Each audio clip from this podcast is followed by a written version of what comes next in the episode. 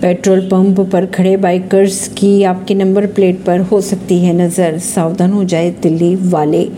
प्रदूषण का मौसम अक्टूबर से शुरू होता है और इसलिए ये टीमें एक अक्टूबर से बड़े पैमाने पर काम कर रही हैं। आंकड़ों से पता चलता है कि उन्होंने नियमों का उल्लंघन करने वाले कई वाहनों पर जुर्माना लगा रखा है। इस महीने के पहले तीन हफ्तों की अगर बात की जाए तो इस दौरान उन वाहनों के खिलाफ तीन हज़ार नौ सौ बाईस चालान जारी किए गए जो बिना किसी पीयूसी सर्टिफिकेट के चल रहे थे। दिल्ली के परिवहन विभाग के विशेष बाइकर्स दिल्ली की सड़कों पर चलने वाले प्रदूषण फैलाने वाले वाहनों को पकड़ने के लिए ड्यूटी पर तैनात थे। स्पेशल ऐप में आपके वाहन का नंबर फ़ीड करने में केवल कुछ ही सेकंड लगते हैं।